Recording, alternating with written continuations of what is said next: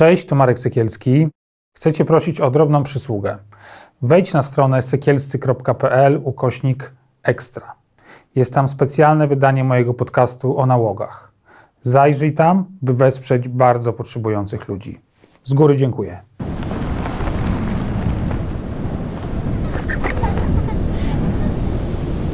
Ten program oglądasz dzięki zbiórce pieniędzy prowadzonej na patronite.pl ukośnik sekielski. Zostań naszym patronem. Witajcie wszyscy. Mam nadzieję, że nas widzicie, dobrze słyszycie. To jest wysłuchanie, się nazywam Artur Nowak i współgospodynią tego programu jest najgorsza matka świata. Czyli Karolina Okonowicz. I zaprosiliśmy dzisiaj y, do waszych domów, jakkolwiek to brzmi, e, tak już świątecznie bardzo, a chcemy trochę o tych świętach e, mówić niekoniecznie dobrze. Dwóch bezbożników, znanych, lubianych. Dwoje. Dwoje rozpoznawanych dość mocno. I może ja przedstawię Tomka, a ty Martę. Dobrze. Zaczynaj.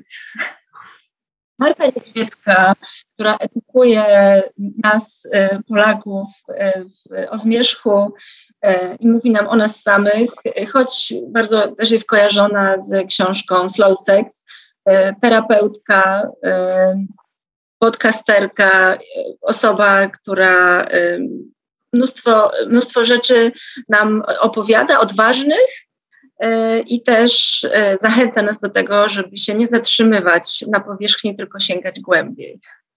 Oraz Tomek Stawiszyński. Tomek jest człowiekiem podejrzanym, bo wszyscy go lubią. Nie wiem, jak on to robi w ogóle. Myślę, myślę że nam to tutaj wyjaśni, ale też pewnie bardzo ważny publicysta, e, taki, taki, taki no, cytowany taki klasyk już w zasadzie, wszędzie zapraszany, wszędzie się udziela, ale Tomek jest y, osobą, która w sposób taki bardzo przytomny, bez emocji, z jakąś taką, z takim przeglądem e, pola, z jakąś głębią, e, mówi o wielu rzeczach, które już tam grają. E, Tomek oprócz tego prowadzi rozmaite przedsięwzięcia w sferze internetu, E, to jest wspaniały jego podcast Skądinąd. Możecie go słuchać również e, w radiu e, TOK FM. A pomysł, który, pomysł, który jest kanwą tego spotkania, no to są święta, bo różne mam refleksje na temat tych świąt, mnóstwo na ten temat się mówi. I e, chciałbym Was się spytać, e, to jest banalne pytanie, E, lubicie święta, czekacie na nie, grudzień budzi wa, was jakieś emocje, bo rozmawiając z wieloma osobami okazuje się, że nie jestem wcale w mniejszości i, i wiele osób e, z tymi świętami jest trochę e, na bakier. Zakładam pewną tezę, oczywiście, że tak jest, może jest inaczej. Ciekawy jestem, co wy o tym sądzicie. Może Marta. Dobrze. E, e, ja, ja, bym e, dodała tylko, że spośród tych wszystkich fajnych rzeczy z przedstawienia, to ja chyba najbardziej się identyfikuję z byciem osobą, która donosi czerni do obrazu, bo czasami tej czerni tam w tym obrazie brakuje.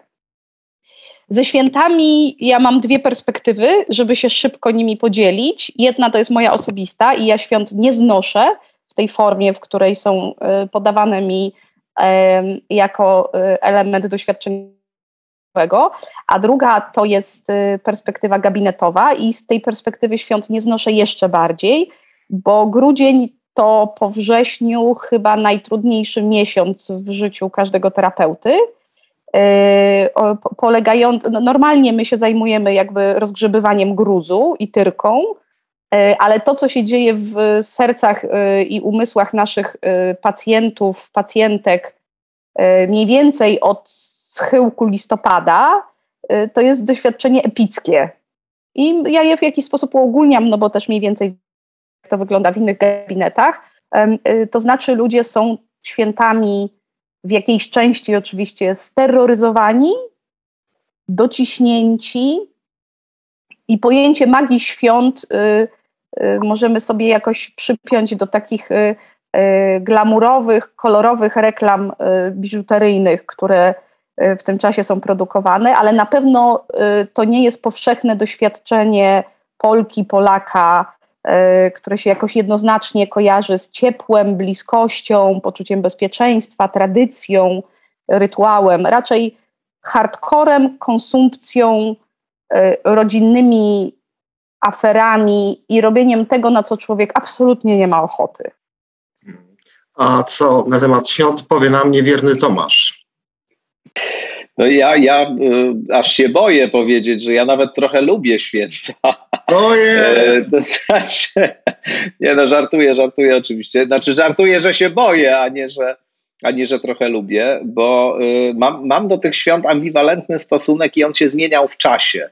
Jak byłem dzieckiem, to oczywiście święta bardzo lubiłem, bo i choinka, i prezenty, i cała ta atmosfera towarzysząca świętom, mówimy o świętach Bożego Narodzenia, rzecz jasna, no bardzo mi się właśnie podobała i jakoś czekałem na to, przyznam. E, I też e, w takim niewielkim gronie rodzinnym zazwyczaj te święta spędzaliśmy. Nigdy nie miałem takiego doświadczenia, że nie wiem, trzeba na jakiś wielgachny spęd rodzinny jechać i tam z tymi wszystkimi wujami, których się nie widziało przez cały rok i nie ma się z nimi żadnej łączności emocjonalnej, wymieniać jakieś sztuczne karesy po prostu i udawać, że się jest z nimi jakoś zanym. Więc zawsze to było jednak takie w takim niedużym gronie i, i, i do dzisiaj jakoś tak w sumie jest w moim przypadku. Potem przez długi czas, kiedy, kiedy coraz mocniej uświadamiałem sobie, że jednak e, symbolika katolicka, Kościół katolicki to jest rzeczywistość mi e, odległa, bardzo obca i, i taka, do której też mam po prostu kry, krytyczny bardzo stosunek, to właściwie jakoś kontestowałem te, te święta i uznawałem, że skoro ja tego kompletnie nie, nie odnajduję się po prostu w tym dekorum chrześcijańskim, no to konsekwentnie nie powinienem w ogóle świętować i, i udawać e, w takich pustych, rytualnych gestach, że mnie coś tutaj z tym, z, tym, z tym świętem łączy. Natomiast powiem szczerze, że od pewnego czasu jakiś rodzaj buntu się we mnie pojawił wewnętrznego, takiej potrzeby odzyskania świąt dla niewierzących, dla ateistów, kontestatorów kościelnej dominacji itd. E, I, i, I sporo o tym myślałem i nawet trochę na ten temat napisałem, że i my, e, ludzie, którzy z katolicyzmem się nie identyfikują i z chrześcijaństwem się nie identyfikują, e, jakiegoś rodzaju takiego zawieszenia codzienności, takiego momentu, w którym świat na tych zasadach, które co, co dzień przez cały rok funkcjonują, przestaje działać i mamy jakiś taki czas, y, może i nawet metafizycznej, ale wolnej od dogmatyzmu i instytucji refleksji, że, że to po prostu jest jakoś potrzebne i, i też jest dużo bardzo takich, powiedziałbym, atrakcyjnych i estetycznie, i, i, i głębiej y, elementów tego, tego święta. Y, mam dużo wspomnień takich, które się we mnie aktywizują pod wpływem widoku choinek i E, całej tej świątecznej atmosfery, które, które jakoś wracają do mnie i są mi miłe.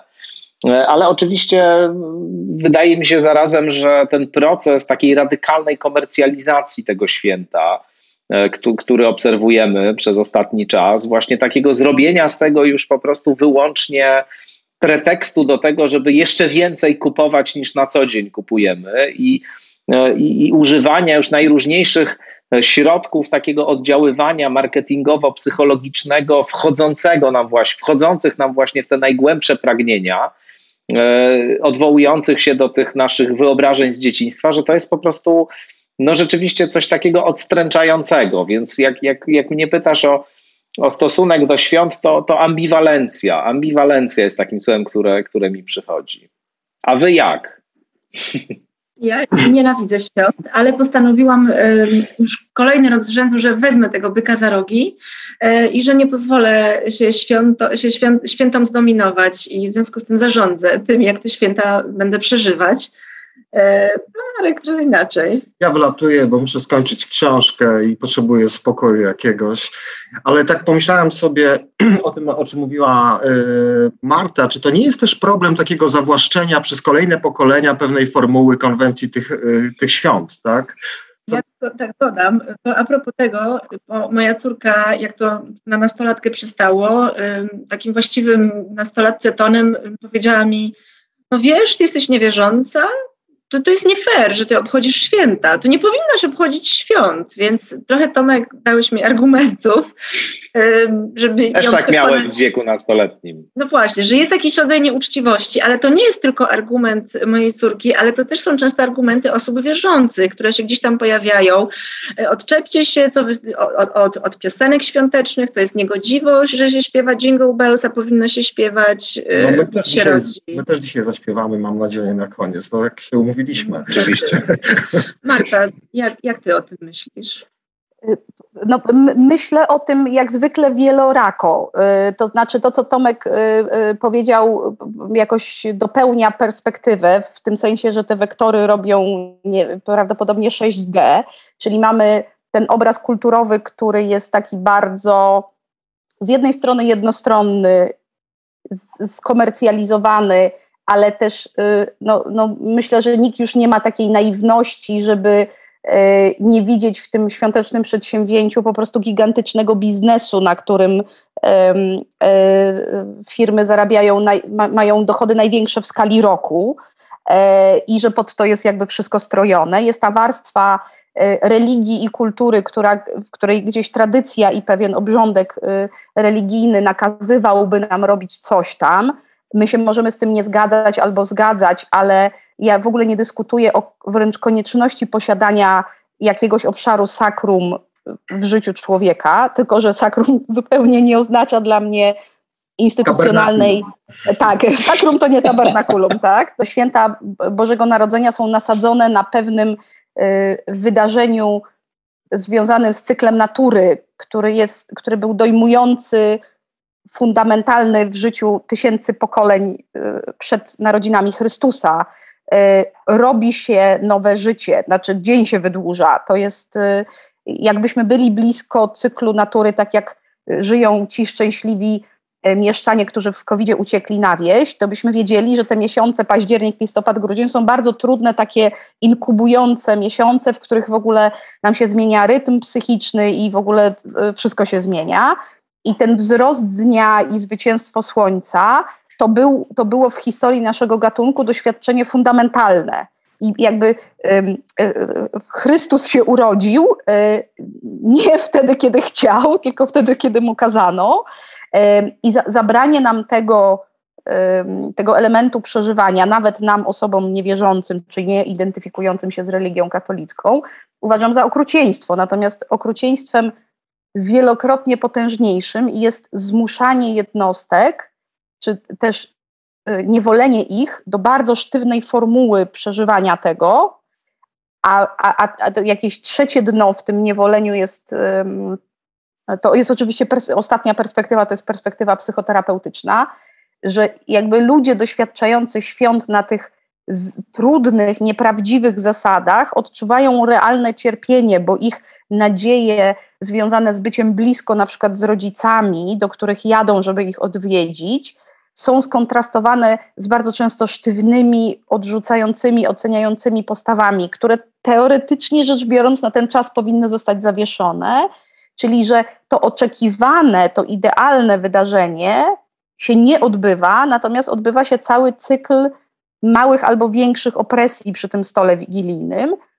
I, i ci ludzie, którzy wracają ze świąt i się meldują w tych gabinetach, um, mówią, że doświadczyli pustki i frustracji, że to, co miało być wielkim świętem miłości i rodziny, jest użeraniem się z dysfunkcjami, z alkoholizmem, z super krzywymi układami rodzinnymi i że to pragnienie właśnie przeżycia czegoś wyjątkowego, ono jest jakby wielokrotnie bardziej sfrustrowane i przynosi wielokrotnie więcej dyskomfortu, Także dlatego, że tam nie ma tej prawdy, której my szukamy, czyli jakiegoś odrodzenia, jakiegoś połączenia, jakichś prawdziwych więzi, które y, teoretycznie rzecz biorąc to święto miałoby jakoś prezerwować. I ta wielokrotna hipokryzja, która na tym narosła, to jest coś, co, co we mnie budzi jakoś takie trudne, y, znaczy nie trudne, jednoznacznie negatywne mm, emocje, ale to nie jest tak, że ja w związku z tym e, niczym Grinch wypaliłabym święta Bożego Narodzenia czy gwiazdkę, w ogóle zniosła ją i zabroniła jej istnienia, tylko raczej bym nawoływała o jakiś rodzaj pytań i może jakiejś prywatnej odnowy renesansu gwiazdkowego, czyli no nie wiem, tak jak część ludzi robi, bierze najbliższą sobie rodzinę, chowa się gdzieś pod lasem, ja tam w tym roku zrobię, zamyka od środka e, z zapasami i po prostu nie dopuszcza świata zewnętrznego po to, żeby tą rodziną naprawdę pobyć przez chwilę. Jeśli to jest to, o co pytacie. No to jest takie, tak sobie pomyślałem, że no właśnie, z jednej strony mówi się dużo o magii świąt, a z drugiej strony otwierają się pola wielu konfliktów, prawda? Bo e, no, musimy się spotkać często z ludźmi i z tą bliskością mamy problem, prawda?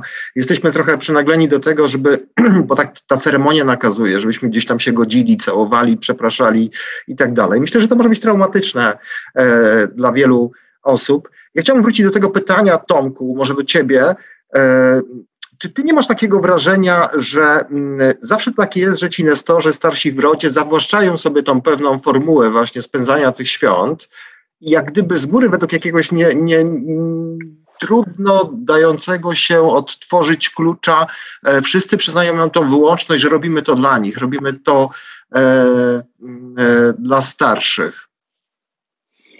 Tak, chociaż to często przeciwko tym starszym się obraca w taki sposób, że wybuchają jakieś potworne awantury i wszyscy e, są wściekli i, i wychodzą e, poranieni z tych sytuacji. E, zgadzam się absolutnie z, z, też z tym, co, co Marta mówiła o tej dynamice tych, tych sytuacji. Ja bym dodał taki element jeszcze. Yy, nawiązując do słynnego listu Karla Gustawa Junga do Zygmunta Freuda z 1910 roku, kiedy Pier, pisał. Pierwszy, Jung... pierwszy powiedział o Jungu, wygrałam. gdzie, gdzie Jung pisał, że mm, trzeba mm, coś z tym chrześcijaństwem zrobić za pośrednictwem psychoanalizy, w szczególności wlać do starych bukłaków nowe wino bo to, bo to wino już dawno jakoś tak albo wyparowało, albo skwaśniało i ono już nie spełnia tej funkcji, którą e, spełniać miało. Co oczywiście oznaczało, że zdaniem Junga, i myślę, że to była bardzo przytomna e, konstatacja, i później to, co się wydarzyło i w XX wieku, i co teraz się dzieje, pokazało, że on miał jednak dobrą, bardzo dobre rozpoznanie sytuacji, że, że według niego chrześcijaństwo instytucjonalne jakby straciło e, taką moc e, opowiadania człowiekowi o świecie i o jego świecie wewnętrznym zarazem. To znaczy, te symbole przestały być symbolami żywymi, w tym sensie, że one dla znakomitej części osób już nic realnie nie oznaczają, są taką pustą formą. Nie ma tego elementu realnego procesu jakiegoś e, psychologicznego, który wiąże się z przeżywaniem symboliki śmierci, zmartwychwstania Chrystusa. E, nie ma tego elementu e, pewnej pracy psychologicznej, wewnętrznej, która się wydarza w momencie, kiedy wszyscy się spotykają i celebrują rocznicę kolejną tego, tego wydarzenia, czyli wracają do jakiegoś mitycznego czasu, w którym to się na nowo wszystko dzieje i jakoś uczestniczą w tej sferze właśnie ponad, ponad doczesnej. Tylko to jest taka po prostu pusta forma, odklepywanie e, tych formuł, jakieś takie zbieranie się z imperatywem, że właśnie dzieje się coś niezwykłego, dzieje się coś wzniosłego i że na dodatek my wszyscy jakoś E, tu jeszcze w Polsce mamy dodatkowo ten kult rodziny e, intensywny, że my wszyscy tutaj musimy właśnie jakoś uczestniczyć w tej wzniosłości i że ta wzniosłość się nam jakoś udzieli i musimy być razem i przecież e, wszyscy chcemy bardzo być razem i się cieszymy, musimy się cieszyć z tego, że się spotykamy.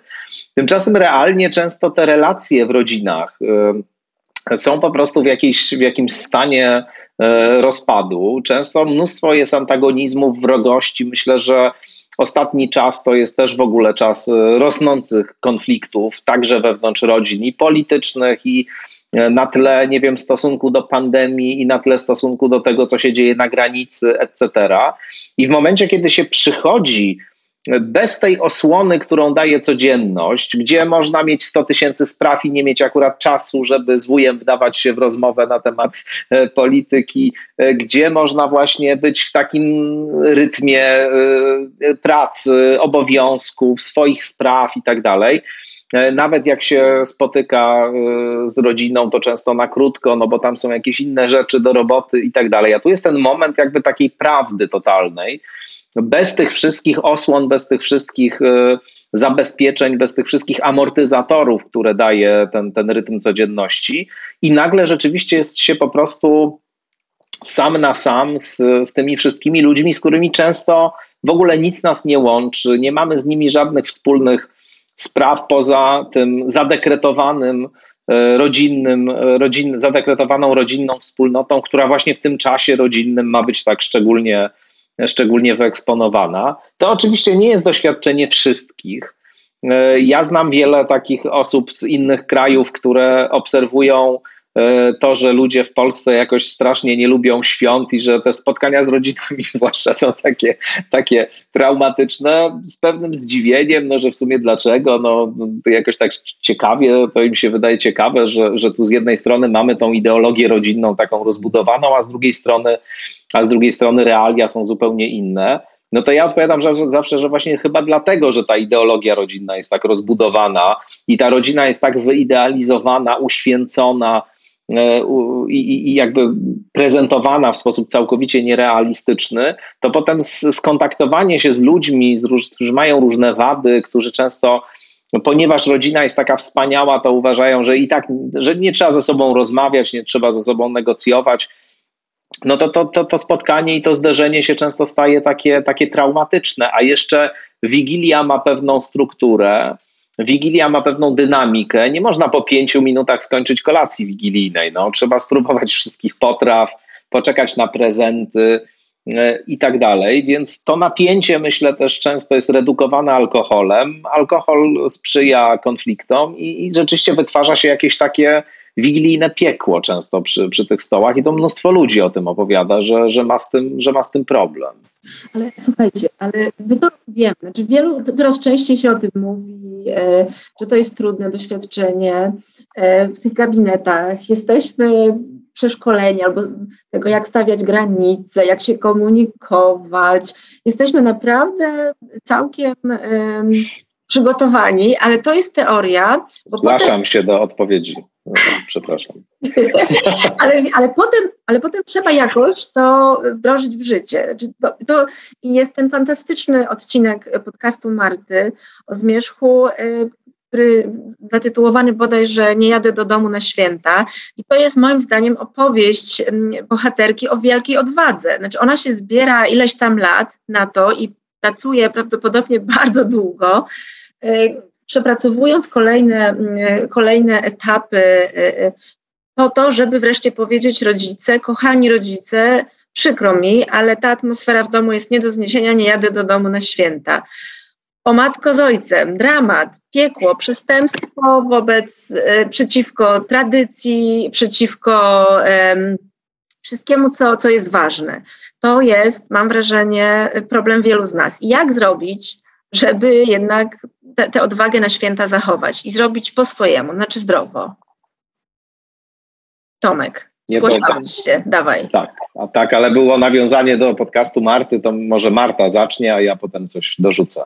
Ale y, do, dobrze, ja, żebyśmy się nie krygowali tutaj, na pewno y, znajdziemy drogę. Ten odcinek w ogóle jest ciekawy, y, bo y, on dla mnie, jak go nagrywałam, był niezwykle delikatny i taki, jak go odsłuchałam przed emisją, to pomyślałam sobie, że może nawet nieco anemiczny w wyrazie. I ja bym wiele z tych rzeczy, znaczy oddałam głos mojej bohaterce celowo, ale ja bym wiele z tych rzeczy powiedziała na dużo większej brzytwie.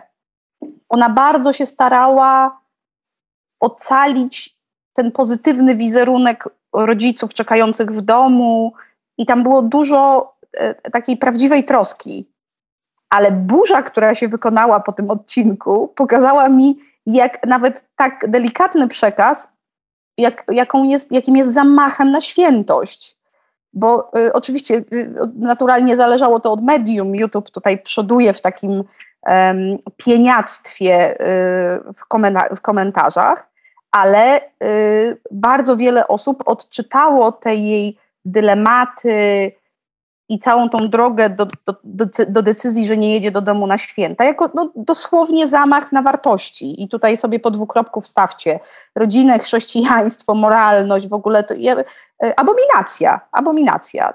To po prostu y, i ja, czytając te komentarze do pewnego momentu, bo potem sobie jeszcze darow, już jednak darowałam, pomyślałam, że jakoś nikt z tych słuchaczy nie pomyślał o tej osobie, że jakby Y, jest y, uderzanie w wielkie dzwony, że gdzie nasza rasa dojdzie, jeśli my świąt zachowywać nie będziemy.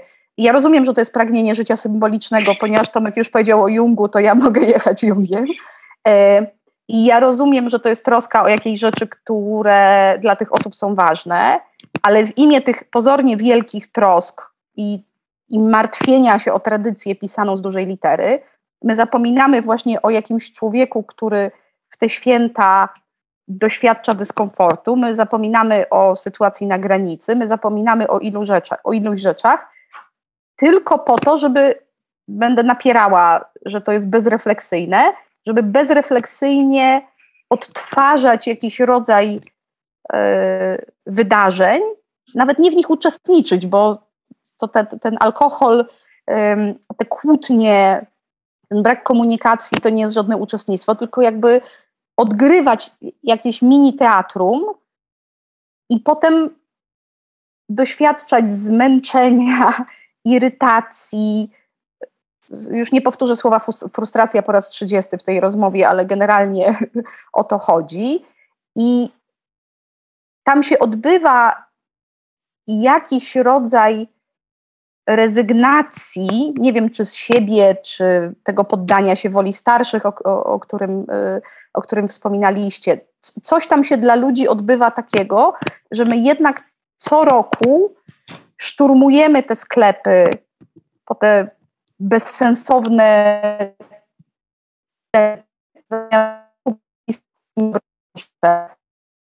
prenumeratę y, elektroniczną, żeby coś poczytali, czegoś posłuchali.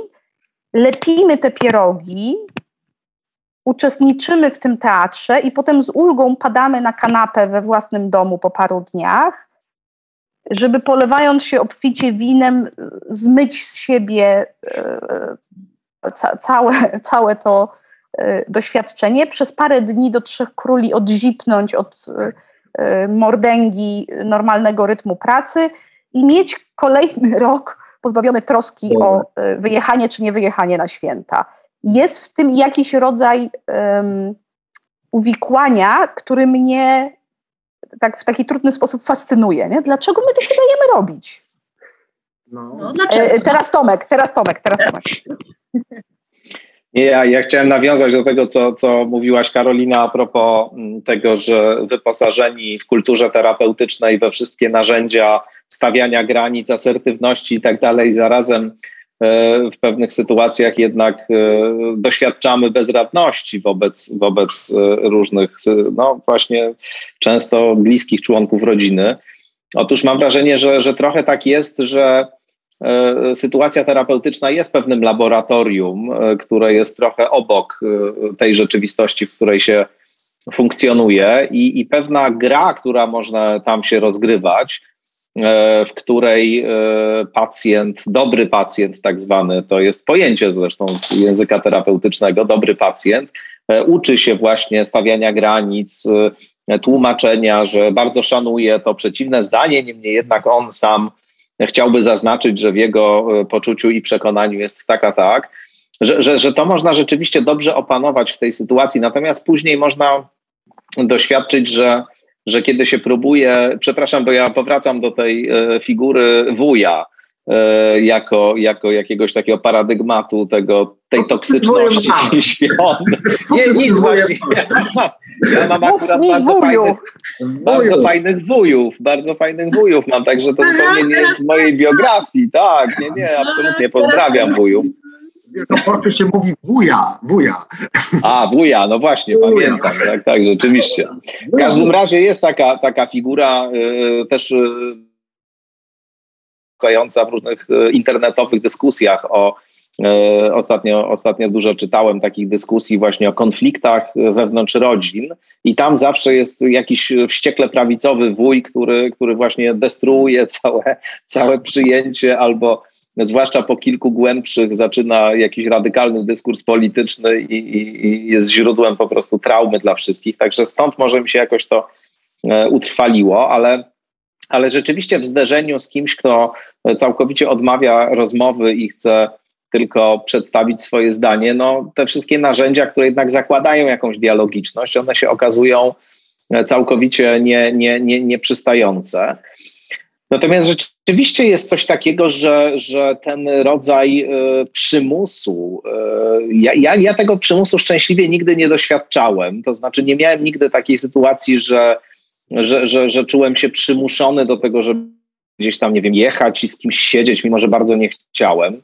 Natomiast wiem, że mnóstwo ludzi doświadcza takiego właśnie w tym okresie przymusu i, i ma poczucie, że nie chce tam być, jedzie z, nadużywając siebie i, i, i, dokonując jakiegoś, jakiegoś przekroczenia też własnych granic i własnej wrażliwości, a zarazem nie potrafi odmówić, dlatego że reakcja rodziny, reakcja tej starszyzny, jeśli już pokoleniowo mielibyśmy to e, e, ujmować, będzie bardzo radykalna i, i właśnie taka z potępieniem związana i tak dalej. I e, Oczywiście jedną ze strategii wydaje mi się ta strategia, mm, o której Marta powiedziała, e, też we wcześniejszej części swojej wypowiedzi, kiedy mówiłaś o tym, że e, żeby wyjechać, izolować się od świata i mieć po prostu święty spokój. Myślę, że to jest też do, dobra w takich sytuacjach strategia. Natomiast może y, jest możliwość, znowu ten Jung się pojawi, no, przy okazji świąt nieustannie jakoś przychodzi mi na myśl różne, różne rzeczy, które on pisał, ale on lubił cytować taki fragment z gnostyckiej Ewangelii e, Tomasza, e, w której e, kiedy Jezus widzi pracującego w szabat, to powiada mu, jeżeli wiesz, co czynisz, jesteś zbawiony. Co oczywiście nie na darmo znajduje się w tekście gnostyckiej Ewangelii, gdzie wiedza jest środkiem e, zbawienia, a nie, a nie wiara.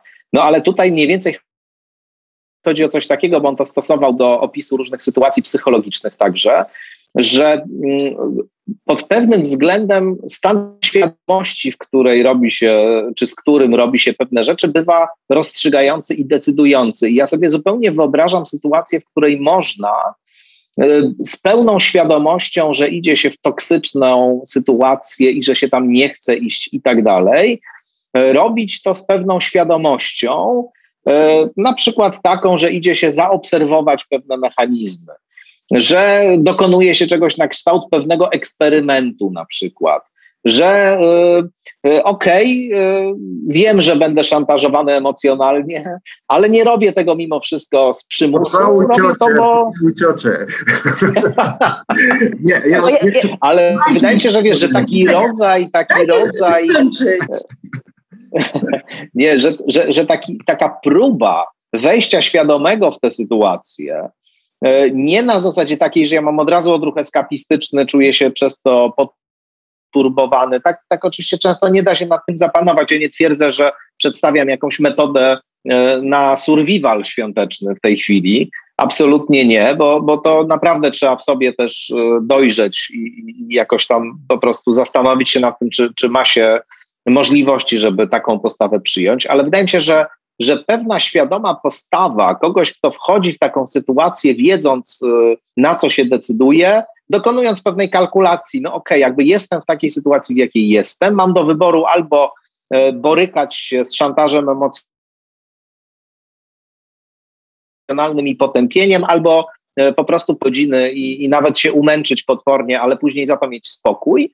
Jeśli się to e, realnie przemyśli, uwewnętrzni i przyjmie postawę badacza uczestniczącego, dla na przykład e, socjologiczno-psychologicznej obserwacji dynamiki przebiegu świąt w polskiej rodzinie, e, w mieście dużym albo w mieście małym albo gdzieś, dla pewnej pracy wewnętrznej polegającej na wytrzymywaniu na przykład trudnych sytuacji napięciowych albo na badaniu na przykład swoich reakcji w odniesieniu do różnych, do, do, na, na, różne sytuacje. To przecież to może być nie tylko jakiś, jak, jakaś metoda na to, żeby to przetrwać, ale że to jeszcze może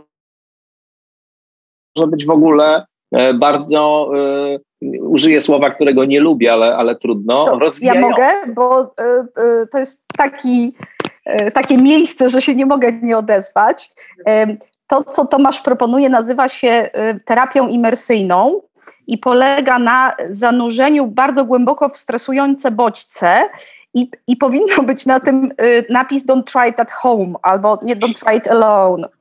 Y, oczywiście na pewnym poziomie ja się zgadzam. Terapia imersyjna jest bliska mojemu sercu, ponieważ ja lubię rozwiązania takie bardzo intensywne na granicy katarzis moim żywiołem jest żywioł dionizyjski, więc ja, ja to wszystko biorę, tylko mm, teraz na chwilkę powa powa poważniej, że trzeba pamiętać, że ludzie w obecności swoich rodziców, szczególnie w sytuacjach takiego, y, takich wyjątkowych wydarzeń, ale na co dzień też, zawsze się trochę regresują. Czyli niezależnie od tego, jak duzi i świadomi jesteśmy, nawet pan Tomasz Stawiszyński czy Marta Niedźwiecka, to oni, jakbyście nas zobaczyli z naszymi rodzicami, to my jesteśmy tam troszeczkę inni. I to jest normalne zjawisko. Skąd wiedziałaś? To jest normalne zjawisko. Co więcej, jest to zjawisko będące w dobrych warunkach e, miejscem na transfer bardzo ważnych uczuć. To znaczy dorośli ludzie poprzez y, y, tą bramkę lekkiej regresji albo większej regresji doświadczają od swoich y, rodziców, od starszego pokolenia, bardzo dużo tego, czego nie doświadczają znikąd in, indziej, dlatego że są we wszystkich swoich innych rolach społecznych dawcami opieki do dzieci, osobami odpowiedzialnymi, osobami w kontroli. A jak wracamy do mamy, to możemy tak przez chwilkę być taką małą Marcią, która y, y, przestaje być tą poważną panią, która musi uważać na to, co mówi i tam tralalala, tylko jest małą Marcią. I mhm. teraz jeżeli ta figura rodzicielska jest w stanie to jakoś dobrze unieść, czyli ten układ mamy stabilny, to ten powrót na święta może być nawet, użyję uwaga tego słowa, idylliczny. Bo oto znękani życiem dorośli ze swoimi tam pociechami albo psami i kotami wracają na rodziny łono i doświadczają rzeczy, których y, normalnie nie mają, bo normalnie nie ma z nimi rodziców. Wyprowadzili się, są już dorośli. Wydaje mi się, że jednym z trudnych i mało omawianych problemów jest stopień dysfunkcyjności, który my mamy w polskich rodzinach. To jest ta idealizacja, o której robi, mówił Tomek, połączona z y, realem, który bardzo nie nadąża. I my jedziemy, wracamy do tych domów i ten eksperyment oczywiście, ja, ja bym coś takiego zaproponowała w gabinecie osobie, która już ma nieźle, ma sprężyste ego, czyli pójdź i sobie zobacz, zobacz jak, cię to, jak to, jak, jakie to dla ciebie będzie, mm, ale z miejscem na to, że jakby na, na, na zachowanie czujności, że ja tam nie jestem w pełni dorosłą osobą. Ja, ja nie myślę, nie przeżywam siebie w tej sytuacji powrotu narodziny łono jako czterdziestoparolatki takiej i takiej. Ja jestem zawsze trochę dziewczynką. I jeżeli to starsze pokolenie jest na tyle mądre, e, na tyle dźwiga swoją rolę, to oni mnie przyjmują w tej dziewczynce i mówią: Oto jesteśmy wszyscy, ta rodzina ze wszystkimi swoimi dziwnościami. E, e, I jakby i to jest żywe.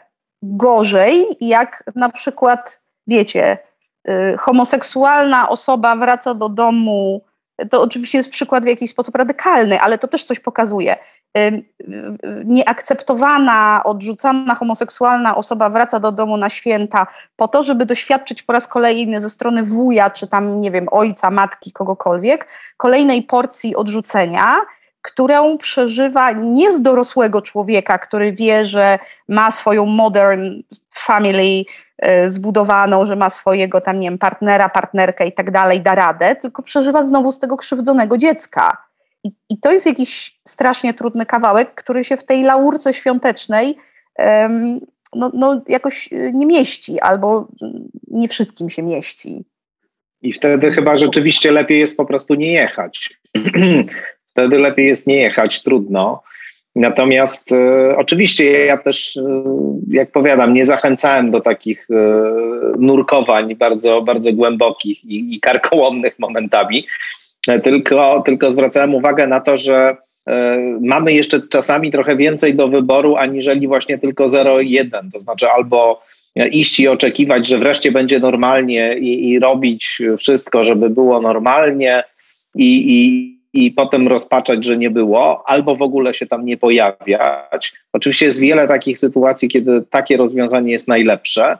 Natomiast są jeszcze, powiedziałbym, wzorce z innego e, rodzaju tradycji, e, z tradycji tantrycznej, właśnie, e, w której to tradycji tantrycznej nie przyjmuje się takiej postawy, że mamy się wyrzekać rozmaitych pokus i rozmaitych rzeczy, które czasami bywają szkodliwe, tak jak to ma miejsce w takich tradycjach duchowych, w których właśnie asceza jest pierwszorzędnym środkiem rozwoju duchowego, tylko w tradycjach tantrycznych mówi się nie, właśnie E, mamy z tego, mamy się w tym pogrążyć i zarazem e, uświadomić sobie, że to jest tylko iluzja, że to jest tylko narzędzie do tego, żeby osiągnąć jakiś inny środek, więc e, mędrzec tantryczny powiedziałbym nie walczy ze smokiem i nie chce go zabić, tylko wsiada na tego smoka i gdzieś tam na nim leci po prostu w przestworza, więc chodzi o to, żeby dosiąść polską rodzinę i polecieć na niej po prostu gdzieś Jest to fantazja faliczna tak bardzo. Można, a czy można też ogniem, Ale ogniem ziar w międzyczasie? Super. To mi się Oczywiście, podoba. że tak. Bardzo mi się Oczywiście. Ja muszę, ja, ja muszę, teraz coś powiedzieć, y, że rozmowy z, z, Tomaszem to jest dla mnie zawsze źródło nie, y, nie wyjątkowej przyjemności, bo ja rozumiem, jak się czują ludzie, którzy, dziękuję bardzo, którzy rozmawiają ze mną. To znaczy, ja, jakie to jest skończenie irytujące, e, ponieważ Tomasz w, w, akurat w tej naszej dzisiejszej rozmowie, jest to bardzo ciekawe, e, e, ujeżdża te wątki, które są z pewnych powodów moją specjalnością. I nie, ja, ja się oczywiście bardzo cieszę, ale tam Jung, Tantra, wiecie, te, te, te historie, E, one też wnoszą zupełnie inną formę opisu do naszej rzeczywistości, ale e, obawiam się, że w związku z tym będziemy, będziemy sobie basować z Tomkiem, w tym sensie, że ja mogę teraz tylko powiedzieć, no nie, z szacunkiem e, zgadzam się z moim interlokutorem Inara, bo nic więcej tutaj nie dodam, że punktem dojścia dla doświadczenia tantrycznego, które zawiera w sobie ten koncept wewnętrznej transformacji, zresztą u Junga to też jest i jeszcze w paru innych miejscach, jest e, ten alchemiczny proces e, jakby zmiany mm, jednych substancji w inne substancje, czyli my wsiadamy na tego smoka, e, ujeżdżamy go jakkolwiek dobrze by to nie brzmiało, ale efektem jest zmiana, jakaś fundamentalna zmiana tej substancji, y, której dotykamy. Czyli można by powiedzieć, że domykając fantazję Tomasza, zianie ogniem, zanurzenie w tym wszystkim i jakby bycie z tym smokiem ma nas przeprowadzić w takie miejsce, w którym my robimy własne święta. To znaczy nie święta robią nas i my jesteśmy wleczeni przez ten proces, zagarniani, splątani z nimi w ogóle, tylko ten, ten cały ogień się w nas y, y, odbywa, to tam nigredo jest przepalane razem z siarką i my wychodzimy nowymi osobami, które mają jakby nową, mm, nową rzecz do wniesienia. No i teraz jesteśmy w takim miejscu, że jak dodamy to do faktu, że rozmawiamy właśnie o świętach Bożego Narodzenia, to ja się obawiam, jakie będą y, publiczne skutki tej dyskusji. O. Tantryczna wigilia. Ale niech ona taka właśnie będzie, niech to będzie inspirujące. Mogą być po prostu, wiecie, brokatowe bikini na święta, może być sushi, które wcale już się nie wydaje jakieś specjalnie odważne. Ujechanie smoka też może być. Może być. ale... A ja, ale teraz ja proszę, ja, tylko jedno zdanie, ale tylko jedno zdanie o smoku. Nie. Ja chciałam tylko powiedzieć coś, co um, ja też wyciągam i, i swojej Marto, i z twojej toku. Um, wypowiedzi, o rany, jak to słowo wypowiedź jest okropne, ale to z waszych słów biorę. że bardzo ważne jest podjęcie decyzji. To znaczy nie to, że ja idę z nurtem i narzekam. To jest coś, czego ja po prostu najbardziej nie cierpię. Jak ktoś coś robi, nie chce i dręczy innych e, tym swoim przymusem i tą swoją ofiarą, tylko to jest super ważne, żeby podjąć decyzję żeby powiedzieć sobie, ja mam wybór. Znaczy, to nie jest tak, że ja muszę jechać do cioci Gieni yy, pod Sieradz, tylko oczywiście ja mogę nie pojechać i będę miała konsekwencje takie i takie w postaci, nie wiem, ostracyzmu rodzinnego, może być mi przykro, mogę tęsknić za bliskimi, ale może też kupę dobrych rzeczy się zdarzyć, ale to nie jest tak, że my nie mamy wyjścia. Po prostu możemy też tak jak tutaj e, Artur e, zabrać się i polecieć do ciepłych krajów. Ale chodzi o to, że. Na smoku. Na smoku, na smoku, tak.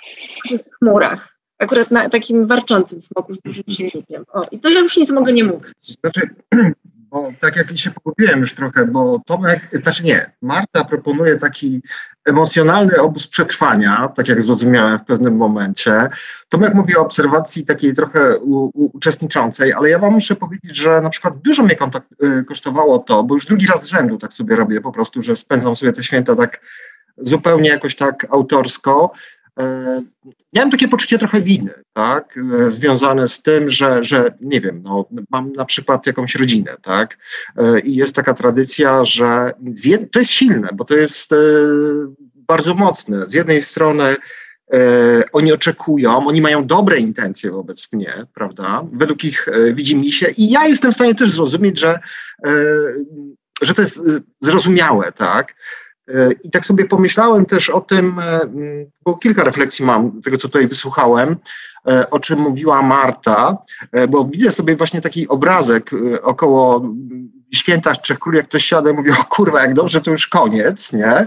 A z drugiej strony jestem w stanie sobie wyobrazić i może to jest właśnie mm, może nie paradoks, to jest złe słowo, ale to mi wyjaśnia, dlaczego w, w, tym naszym kraju gdzie emocjonalnie jesteśmy tak bardzo mocno na bakier e, w komunikacji ze sobą, w czuciu siebie nawzajem, skąd się to picie bierze, prawda? Bo to jest najłatwiejszy sposób chyba taki, e, żeby jednak zrzucić z siebie to jarzmo właśnie e, tego, że jesteśmy w jakichś pancerzach, bo to jest język po prostu no, po wódce, po, po, nie wiem po czym, co kto lubi, w którym możemy jakoś w miarę swobodnie rozmawiać, bo pęka to napięcie. Ono jest tak dozowane, no bo chyba w Wigilię chyba się jeszcze nie pije, tak, z tego co ja pamiętam. A później nie, pije się chyba. Pije się już? To trzeba spytać Marty, bo Marta jest z takiego bardzo katolickiego domu, to ona zaraz nam powie. Natomiast to jest takie właśnie takie charakterystyczne, nie? że to wszystko jest powiązane tak z myślą. Ja w ogóle sobie myślę, że te święta religijne jestem przy głosie, naprawdę dużo gadam teraz, e, to jest e, takie e, charakterystyczne, że z jednej strony jest obrzęd religijny, on jest w pierwszym planie, prawda, w naszym kraju, ale gdzieś obok są takie typowo uciechy, takie bardzo ludzkie, no bo komunia to prezenty, święta to są prezenty, prawda, możemy się spotkać, jest dużo dobrego jedzenia, coś jest tutaj na rzeczy. W zasadzie nie wiem, co wynika z tej mojej wypowiedzi, ale w końcu mogłem coś powiedzieć, za co się bardzo chciałem Wam podziękować. Nie, nie, no myślę, że, że wiesz, y, obecność alkoholu właśnie, tak jak też wcześniej e, mówiłem, jest taką naturalną, e, naturalnym sposobem na redukowanie tego po prostu nagromadzonego napięcia, e, które, które wynika zarówno właśnie z, tej, z tego przymusu, o którym mówimy cały czas, tego poczucia, że jest to sytuacja bezalternatywna i że jak zdecydujesz się nie przychodzić albo, albo nie spędzać tego, to robisz jakieś zło, wyrządzasz jakąś moralną szkodę e, e, swoim bliskim, a z drugiej strony z tego idealnego wizerunku, który jest bardzo mocno w kulturze zakorzeniony, że te święta właśnie mają tak, a nie inaczej wyglądać i że jeśli e, nie wyglądają tak, jak, jak mają, no to znaczy, że coś jest głęboko nie tak. I alkohol akurat na różne sposoby, no, niweluje bardzo szybko bariery, e, pozwala jakoś właśnie wejść w tę sytuację towarzyską e, bardziej płynnie. Oczywiście to jest iluzja, na, na, jak wiemy, i to jest sytuacja, w której, czy czasami on oczywiście spełnia korzystną rolę i ludzkość by go już dawno wyrzuciła całkowicie, gdyby nie spełniał, ale, ale, ale czasami, nawet najczęściej w sytuacjach, kiedy jest jakiś głęboki problem komunikacyjny między ludźmi, no to wprowadzenie jeszcze alkoholu może go tylko ewentualnie spotęgować. Ale, ale żeby, żeby tutaj może y, jakoś potencjalnie się nie zgodzić w takim razie y, z Martą, i, i, jakoś z tym takim, z tą wizją, o której, o której tutaj cały czas rozmawiamy. Też, też no przecież Marta, sama chciała. Marta Nie, nie, to by było, wiesz, no nie jesteśmy na kolacji w polskiej rodzinie tak e, takiej, więc jakby nie ma tutaj, mam nadzieję, double bind, e, klasycznego mechanizmu polegającego na tym, że e, on by pracował w ten sposób, że Marta powiedziałaby, że jest niezadowolona z tego, że się tak z nią zgadzam, ja bym się z nią nie zgodził, ona by wtedy była niezadowolona z tego, że się nie zgodziłem. To by właśnie takie klasyczne podwójne wiązanie, mechanizm opisany i znany um, przez Gregorego Batesona po raz pierwszy zresztą E, opisany. E, I by, by, bywały czasy, kiedy widziano to w ogóle jako źródło, e, źródło psychozy, właśnie nadobecność mechanizmu podwójnego wiązania w rodzinach, to Ardy Lang z Gregorem Batesonem właśnie taką tezę lansowali w latach 60. Więc to potężny jest mechanizm frustrujący rzeczywiście i myślę, że on często skądinąd w takich sytuacjach się uruchamia. Ale ja chciałem z kolei powiedzieć o tym, że że my tutaj bardzo dużo jakby wkładamy wysiłku właśnie w to, żeby, żeby jakiś rodzaj takiego rozwiązania znaleźć, to znaczy, żeby powiedzieć, jak to może być, żeby było lepiej w tych sytuacjach, a myślę, że, że właśnie bardzo często po prostu e, jest tak, że lepiej nie jest i nie będzie. To znaczy, że, że jakoś e, myślę w ogóle funkcjonowanie w układach e, rodzinnych naznaczone jest mm, frustracją jest jakimś, jakimiś trudnościami, takimi właśnie kolizjami i tak dalej. I, i, I to akurat ładnie ujął bliski mi autor niezwykle e, James Hillman, e, który, który napisał taki kapitalny esej, nazywa się to Oedipus Revisited i to jest esej dotyczący e, roli mitu o Edypie w psychoanalizie. E, I tam Hillman polemizuje bardzo z taką freudowską wykładnią. zaraz to odhermetyzuje ten przekaz, tylko na razie chciałbym ten kontekst opisać. Tak brzydko. Przecież to ludzie słuchają przy okazji świąt przy no, świątecznych stołach. Nie, nie, nie, nie, przepraszam. No, w każdym razie, ale nie, ja, e, nie możesz mi wie. Właśnie. E, no w każdym razie, w każdym razie e, mm, idea jest taka, że Himan tam mówi, e, jak popatrzymy na relacje pomiędzy Edypem i Lajosem, no to mamy wzorcowy przykład naprawdę bardzo toksycznej relacji ojciec-syn. Trudno sobie wyobrazić bardziej toksyczny wzorzec relacji ojciec-syn. I w dużym stopniu jakby to myślenie, które zakorzenione jest bardzo w psychologii współczesnej, w różnych nurtach terapeutycznych, chce czy poszukuje jakiejś metody uleczenia tego rodzaju doświadczenia. To znaczy, powiada się tutaj, to jest coś, co kształtuje ciebie, ta toksyczna relacja z ojcem, kształtuje ciebie raz na zawsze, jeśli w dzieciństwie tego doświadczysz. Musisz szukać metod, żeby się z tego wyzwolić, znaleźć sposób konstruktywnego komunikowania się z tym ojcem, postawienia mu granic, właśnie na przykład odmówienia przyjazdu na wigilię i tak dalej. E, Himan mówi, no można popatrzeć na to inaczej. E, przede wszystkim, e, przede wszystkim mówi, pamiętajmy, że parenting is hurting. To znaczy w ogóle jakby w relacje pomiędzy rodzicami a dziećmi wpisana jest rana, wpisany jest konflikt, trudny to jest zawsze po prostu. Dzieci się rodzą i wszyscy są wtedy strasznie szczęśliwi, ale wszyscy dorośli mają jakieś problemy ze swoimi rodzicami. Nigdy mm, prawie się nie zdarza, żeby ktoś był tak kompletnie pozbawiony tego typu sytuacji w swojej rodzinnej historii. No a przecież te dzieci właśnie. Więc jakby wpisane w relacje rodzinne, zwłaszcza rodzicielskie, jest, jest ranienie, konflikt, trudności, etc. Ale po, po drugie, mówi Hillman, Zobaczcie na tego Lajosa, jaka to jest piękna inicjacja dla, e, dla Edypa.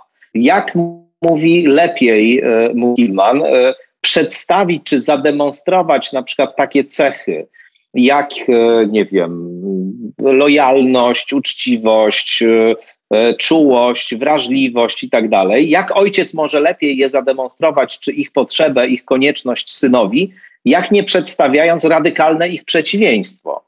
To znaczy, właśnie powiedziałbym, demonstrując swoim przykładem coś dokładnie odwrotnego. E, Hillman mówi, to jest ważne doświadczenie, to nie jest romantyzowanie tego doświadczenia, bo on mówi, w życiu są sytuacje bez sensu, cierpienie, które nie ma żadnego celu i jest po prostu czystym cierpieniem, ale taki też jest świat. E, I mówi, jeżeli tak popatrzycie na, na tą relację, na przykład z własnymi e, ojcami, no to można uniknąć jakby takiej potrzeby idealizacji i frustrowania się, że na pewno jakby ze mną coś jest bardzo nie tak, bo mój ojciec był, nie wiem, toksyczny, był alkoholikiem, był e, trudny i tak dalej. Mogę go zobaczyć jako kogoś, kto odsłania mi pewną ciemną stronę rzeczywistości, pokazuje mi, do czego może doprowadzić mężczyznę e, życie, do jakiego stadium, jakiego, jakiego stanu można E, można dojść. Tak po prostu jest, tak wygląda świat. Ludzie tak się zachowują, takie mają e, koleje życiowe, tak robią. E, I mi się wydaje, że jeśli tak popatrzeć właśnie, ja wracam do tego nurtu, nurtu tantrycznego ten samym w specyficzny sposób, że jeśli tak popatrzeć na tę sytuację, to znowu nie mówię, że to jest coś, co ma być na to, żeby przejść przez to bezkolizyjnie, ale życie jest kolizyjne. To znaczy, jakby nikt nie powiedział, że e, istnieje sposób na to, żeby było tylko miło i fajnie. E, no, powiedziałbym, alkohol daje obietnicę, żeby było tylko miło i fajnie, i często właśnie uwodzi nas i prowadzi w takie rejony, które później okazują się bardzo zdradliwe. Więc myślę, że uznanie tego, że że, że w te sytuacje i w to, w to, w czym jestem, to jest i w mój los, w moje doświadczenie, w moje życie, w moją biografię, w moją osobistą historię, jest to, że ja akurat jestem w takim, a nie innym kontekście, mam takich, a nie innych ludzi dookoła. Tak to się ułożyło w moim przypadku, co też daje mi niezwykle unikalną i niepowtarzalną perspektywę patrzenia na relacje międzyludzkie. Może ktoś, kto Wigilię przeżywa wyłącznie w euforii, nie dostrzega czegoś ważnego, e, jeśli chodzi o to, jak relacje między na przykład rodziną a, e, a, a, a, mną mogą wyglądać, jak mogą się układać relacje międzyludzkie. Więc jakby ja bym bronił tego, tego wariantu poznawczego i, i też myślę, że, że, że dużo jest takich sytuacji, gdzie rozwiązań po prostu nie ma. To znaczy, my, my tutaj nie opracujemy algorytmu na przetrwanie wigilii. Niektórzy będą w mękach po prostu niestety, niestety tej, tej wigilii doświadczać. No ale tak to, tak to niestety wygląda po prostu. Tylko chciałabym powiedzieć, że y, jeżeli zachowamy tą perspektywę, to właśnie się teleportowaliśmy do Wielkiej Nocy, Tomek, z, z gwiazdki. Bo no, kontemplacja tego e, elementu tragicznego należy do kolejnej fazy. nie do narodzin, tylko do męki i ukrzyżowania. I tro- tak. E, I trochę wracamy do tego, od czego wyszliśmy, czyli że święto narodzenia były elementem procesu duchowego, zarówno dla jednostki, jak i dla wspólnot.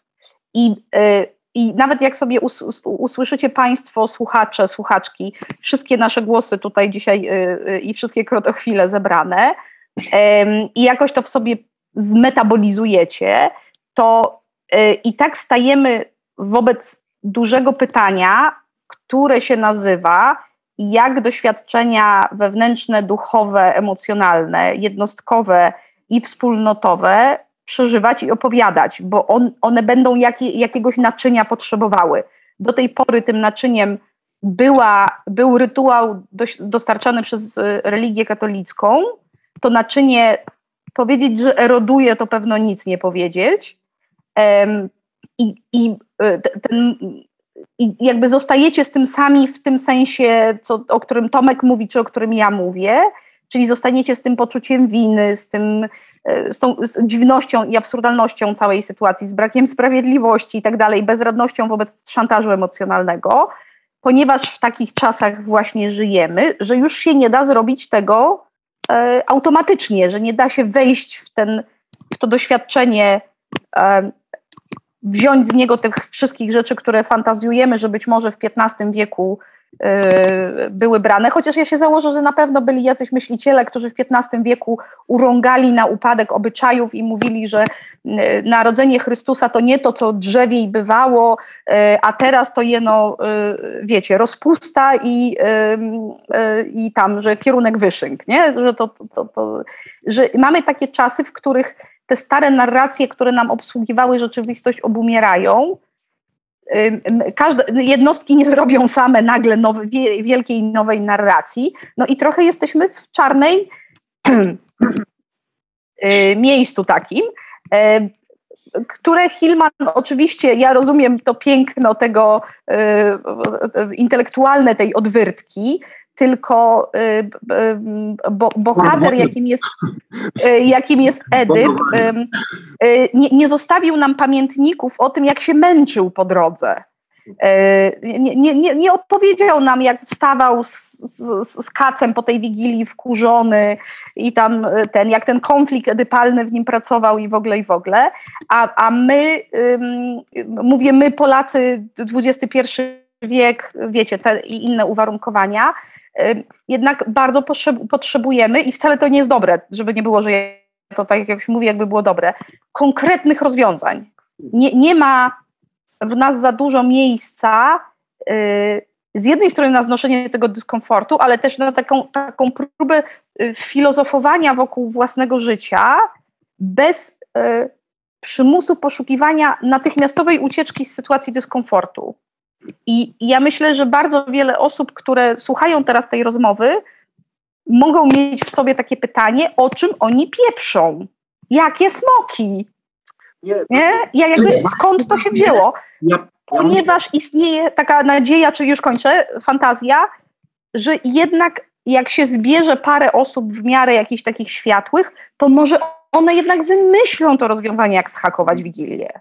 Znaczy nie, to wiesz co, ja myślę, to jest dobry tytuł tej, tej, tego w ogóle, ale tak sobie też pomyślałem, że wypłynęliśmy, na, y, mówiąc językiem Ewangelii, na głębie już bardzo mocno, a zobaczcie, z drugiej strony zderza się to jednak y, z takim magicznym wyobrażeniem, że rodzi się ten Jezus, spokój niesie, prawda? To jest takie bardzo atrakcyjne y, i, i tego się dość mocno trzymamy. Ale chciałem was spytać jeszcze o coś innego. E, bo zwróćcie uwagę, e, co się dzieje. Ty, Marta, przez chwilę o tym mówiłaś, że o, tożsamości mówiłaś, to nie nazwałaś tego tak, że to jest w fazie pewnej ewolucji. Ludzie sobie myślą, jest jakaś tożsamość dla nas na zawsze, jest jakiś spisz, ale zobaczcie badania, co się dzieje w ostatnich latach. Tylko 26% młodzieży uczestniczy w praktykach religijnych. Jeszcze 15 lat temu to było chyba 76, pod 70%. E, nie? To pokolenie już jest zupełnie inne. I tak się zastanawiam, bo my sobie tak tutaj mówimy, i mamy różne e, mm, jakieś koncepcje, odpływamy trochę od tych świąt, szukamy jakichś rozwiązań. No, to nie jest po to, żebyśmy przedstawili tu jakiś przepis na, na placek, jak, jak, jak, te, jak tą Wigilię spędzić. Natomiast e, zastanawiam się, jak to będzie za 20-30 lat, czy my nie będziemy postawieni w taką sytuację, że nasze dzieci powiedzą, nie, ja sobie tam pojadę gdzieś na narty i tak A dalej. A może powiedzą, zróbmy Wigilię, sianko pod obrusem, bo wrócą do tego, czego my się odwiedziliśmy. No Ale na pewno, na pewno będziemy skonfrontowani z jakąś e, opozycją, nawet jeżeli jeszcze nie sobie nie możemy wyobrazić, jak ona by wyglądała. No ja, ja bym była przerażona, jakby moje dzieci żyły dokładnie według tego, jak ja żyję. To, znaczy, że y, y, słowo rozwój jest trudne, ale to, tego tam nie ma, nie? Że, że one się muszą w jakiś sposób zbuntować. Być może, ja mam akurat taki podział, że mm, Moja pasierbica Wigilię uwielbia, a mój syn ma do niej stosunek równie powściągliwy co ja. W związku z tym zaplatamy taki wzór wewnątrz naszej patchworkowej rodziny, który umożliwia do, doświadczenie tego, co chcemy sobie przekazać, takim językiem, takimi symbolami i takimi akcjami, na jakie nas stać i do których mamy dostęp. I ale ja jestem absolutnie pewna, że jeżeli mój syn kiedyś wyląduje na kozetce u psychoanalityka albo psychoanalityczki, to powie tak, moja matka nie robiła wigilii, nie robiła mi kanapek do szkoły i generalnie umówmy się z tym i z tym jakby miała problem. I, I będzie na to utyskiwał, bo taka jest jego to, to przyrodzone matka. prawo, żeby. Tak, i jakby matka jest, wiadomo, nie? To nie jest nikt nie jest dla przyjemności. Że, że y, może to jest jakaś y, pośrednia, może nie odpowiedź, ale taki, taki rodzaj y, wskazówki, że część ciśnienia, które doświadczamy wynika z bardzo E, ścisłych oczekiwań starszej generacji dotyczącej tego, co się ma wydarzyć, a myślę, że z generacji na generację te oczekiwania będą słabły, bo skoro ja chcę wyjechać na narty i robię to, to jakby no nie mogę być y, absolutną hipokrytką. I jak moje dziecko za 20 lat będzie chciało wyjechać na narty, bo nie będzie śniegu, ale tam wiecie, jakby gdzieś tam, no to powiem, no jakby tak, skoro ja to wniosłam do tego systemu rodzinnego, no to on z tego, czy ona z tego korzysta i że te zmiany będą, no my jesteśmy w takim miejscu, że możemy sobie najwyżej opowiadać ten punkt liminalny, że on, no tak, tak to mamy, wszystko się teraz trzęsie i smoki i tantra, nie no, to jest złoto po prostu. Ale ja zastanawiam się nad tym, y, czy w innych religiach, w innych kulturach rodzinne święta to też jest taki horror i takie źródło traumy. Czy to jednak to takie zakłamanie y, i te, te, te pancerze, o których y, Artur mówiłeś, czy to jest też jakoś nierozłącznie sklejone z katolicyzmem? Z polskim katolicyzmem to jest inny katolicyzm. Tak, to jest taki najlepszy katolicyzm świata. Tomek, dawaj. No, wy, wydaje mi się, nie znam oczywiście szczegółowych analiz na ten temat socjologicznych, ale wydaje mi się, że jest coś rzeczywiście w tym. Ja mówiłem wcześniej, że znam osoby z, z innych krajów, które są zdziwione tym, że, że w Polsce jest to takie źródło stresu i takie źródło cierpień, e, ta wigilia, właśnie te święta. E, I tutaj coś jest na rzeczy, myślę, z tym, z tym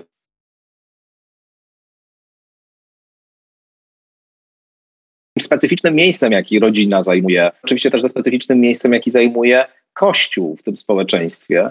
To są takie dwie instytucje, które jako jedyne e, mają pełną ciągłość, jeśli chodzi o, o, o, polskie, o, o polską historię no bo e, wszelkie inne instytucje zanikały w historii, bywały demontowane, natomiast Kościół katolicki i rodzina to były takie pasy transmisji, głęboko jest zakorzenione właśnie przez to między innymi w polskiej mentalności, w polskim myśleniu i dlatego ta warstwa powiedziałbym, rytualna, jak sądzę, jest tak mocno emocjonalnie obsadzana. To znaczy, tu gdzieś być może pracuje z głębin jakieś e, takie przekonanie, czy jakiś lęk, że utrata tego oznacza utratę w ogóle wszystkiego. To znaczy, jak my nie będziemy kultywować tej tradycji właśnie i ta rodzina nie będzie poprzez spoiwa na przykład świąt e, ze sobą się e, spotykać i tym samym e, podtrzymywać swoje istnienie,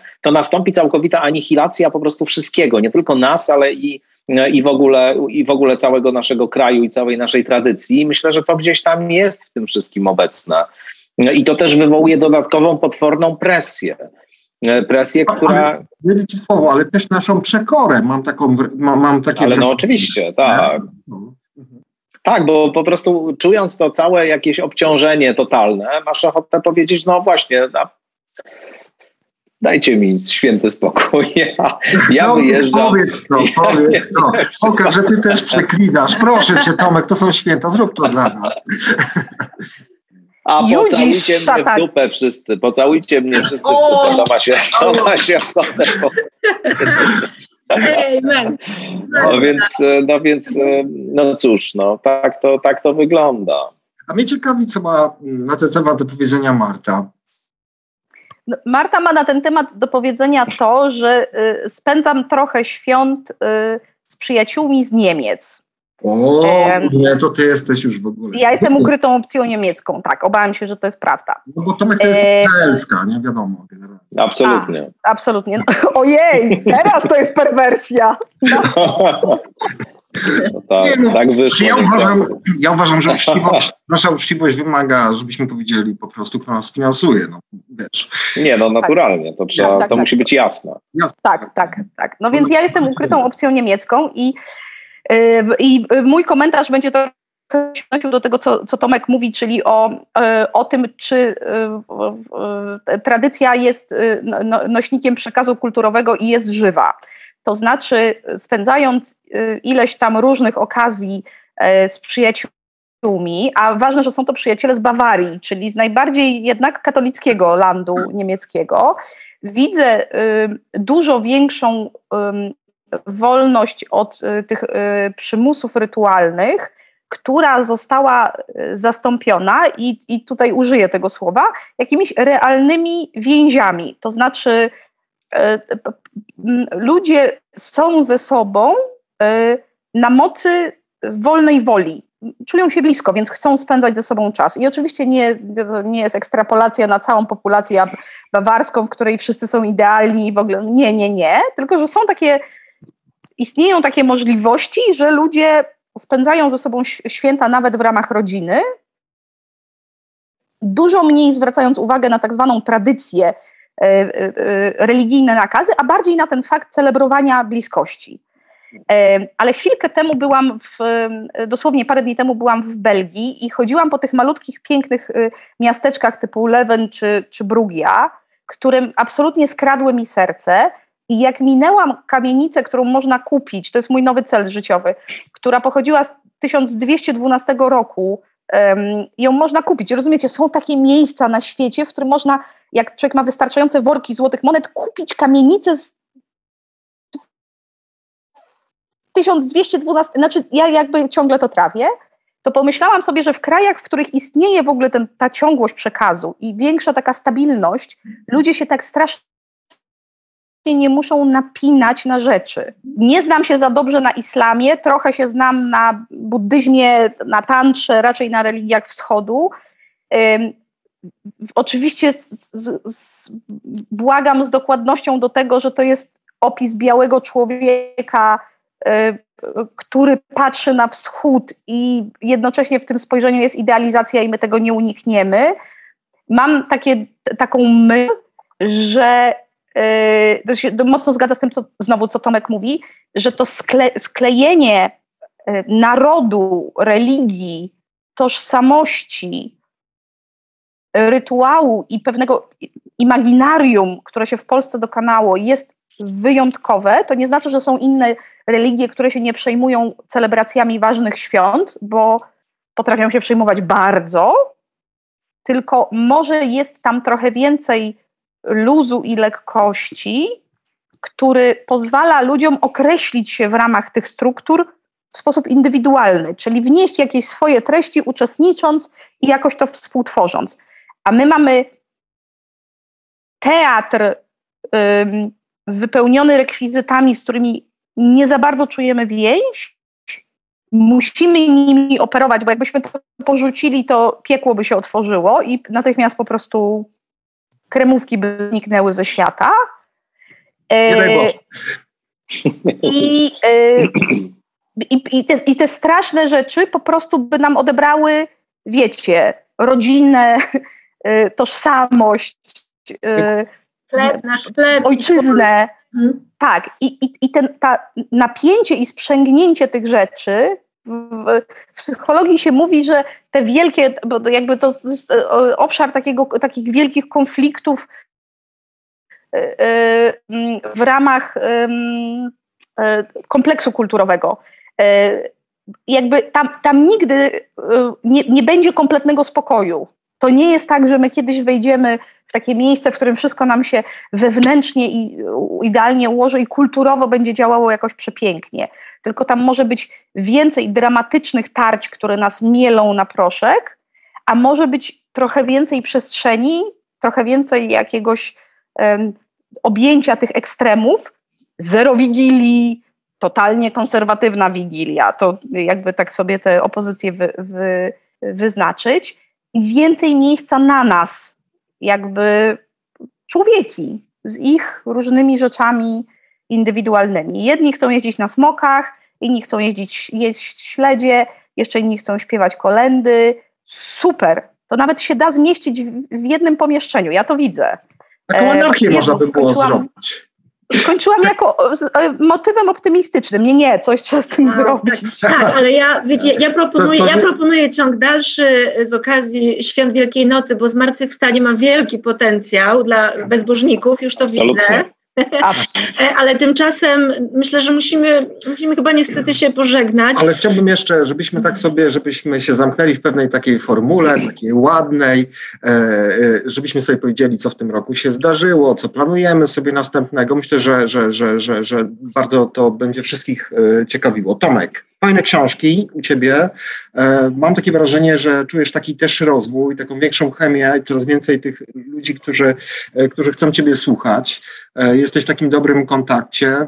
E, książki tylko dały Ci satysfakcję w tym roku, słuchacze, czy coś jeszcze, może coś takiego prywatnego? Mm, wiesz, tak, rzeczywiście dla, dla mnie to był jakiś strasznie intensywny rok, powiem szczerze, bo dwie książki się ukazały. Jedna, co robić przed końcem świata w styczniu, a druga w Agorze, a druga Ucieczka od bezradności we wrześniu w znaku. E, I, I, jakoś tak powiem szczerze, że, że dużo się wokół tego rzeczywiście działo i też no, wspaniały miałem na te książki feedback, więc jestem bardzo z tego powodu szczęśliwy. E, I, i, I, faktycznie bardzo, bardzo dużo miałem różnych spraw na głowie w związku z tym. E, I, i wychodzę tyleż usatysfakcjonowany, co trochę zmęczony po mhm. tym, tym roku. Ale, ale nie no, Oczywiście poza tymi wszystkimi ciemnymi e, sprawami, które nad nami wiszą, czyli pandemią, granicą, inflacją e, i, e, i nieciekawą sytuacją polityczną w ogóle, no to, no, to, no to mam nadzieję, że jakoś udało nam się przetrwać ten rok i że, i że ten kolejny też jakoś przetrwamy. Dla mnie, dla mnie intensywny przede wszystkim bardzo. Marto, Y, dla mnie też to był taki rok y, przypominający jazdę y, kolejką górską. Niezwykle intensywny i z bardzo takimi dużymi pokonywaniem dużych przewyższeń wewnętrznie i zewnętrznie. Trochę bym chyba marzyła o spokoju, ale wiem, że to, to, to jakoś nie będzie. Nie zaznasz, nie zaznasz spokoju. Nie, nie, nie, nie zaznam. Ja y, y, miałam w tym roku kilka takich wydarzeń, które gdzieś y, mnie jako człowieka w ogóle przepchnęły w zupełnie nowe rejony. Takie, oczywiście one nie są specjalnie przyjemne nigdy, ale to miejsce, ten, ten brzeg, na który wypadłam, jest jeszcze przeze mnie nierozpoznany, ale, ale myślę, że się na nim jakoś odnajdę. Ja, ja w ogóle jestem w takim miejscu, w którym ja się bardzo cieszę z tych wszystkich strasznych rzeczy, które się dzieją. I to jest y, radość nie świra, tylko kobiety, która y, dzięki temu może zacząć mówić o różnych bardzo trudnych sprawach, o których, których do tej pory nikt nie chciał słuchać. W skrócie oczywiście. Czyli mam poczucie, że te wszystkie, katastrofa klimatyczna, kryzys uchodźczy, y, to gdzie jest Polska i w ogóle zdarło nam iluzję jakiegoś takiego wielkiego, wspaniałego świata, e, w którym wszyscy łykamy somę i, jest pięknie i będzie tylko pięknie i tylko musimy dbać o naszego Instagrama, żeby on dobrze wyglądał, że zaczynamy, no, że jest możliwa e, ta, rozmowa taka jak nasza. I coraz więcej e, osób czyta ponure książki Tomasza S. albo słucha mojego ponurego podcastu, tudzież jego ponurego podcastu i przestaje śnić jakiś taki sen o idealnym świecie, a zaczynamy się mierzyć z, z rzeczywistością. I to jest dla mnie ta myśl jest źródłem niesłychanej otuchy, bo ja mam poczucie, że my się urealniamy. E, I to jakoś w ogóle zabieram w, ko w kolejny rok yy, jako swój amulet na przetrwanie.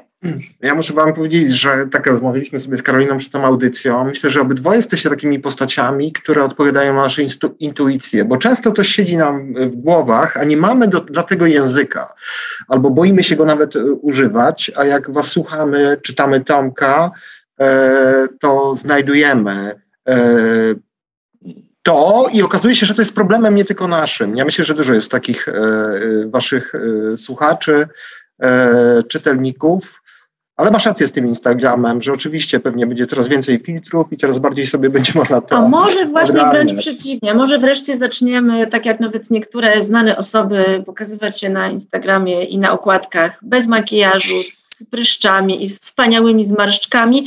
Ja Wam też chciałam bardzo podziękować za Wasze słowa i Wasze też intelektualne Dzięki. Prowokacje, nie tylko podczas tej naszej rozmowy, ale też y, podczas y, w ostatnim roku, bo dużo mi dały. Y, I bardzo już się cieszę na to, że Wielkanoc niedługo, już niedługo będzie 6 stycznia po wszystkim. A tymczasem tak sobie myślę, że nam wszystkim tu i tym, którzy nas oglądają albo słuchają, chciałabym złożyć takie oto życzenia świąt po swojemu. O, Super. I to, Dołączamy i to, się. Tak. E, I to, to, byliśmy, to byliśmy my, takie nietypowe, eksperymentalne wydanie mm, wysłuchania Artura Nowaka i najgorszej matki świata Karoliny Oponowicz. Dziękujemy za Waszą cierpliwość do naszych różnych technologicznych eksperymentów. No ale właśnie, nie zawsze musi być, e, wiecie, idealnie biały stół e, i piękna porcelana, ale to, co jest między nami, między ludźmi i ta energia i ta rozmowa jest zawsze autentyczna i, i możliwa, jak się chce. Także. Magiczna wręcz. Bardzo. Dzięki za zaproszenie do tej rozmowy. No, naprawdę ogromnie mi było miło się z Wami spotkać i pogadać. Dzięki. Właśnie, świąt po swojemu, super życzenia. Tak, tak, tak. No to co? Musimy już to kończyć. co, to kończymy. Wy, wybiła nasza to, godzina. To z, bo, z Bogiem.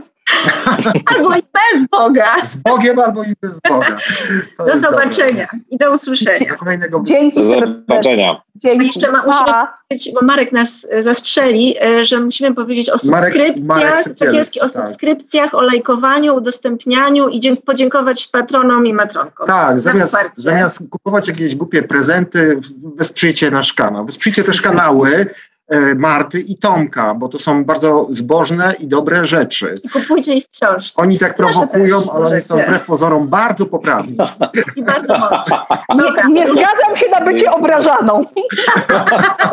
ja się nie zgadzam. No to jednak Wigilia.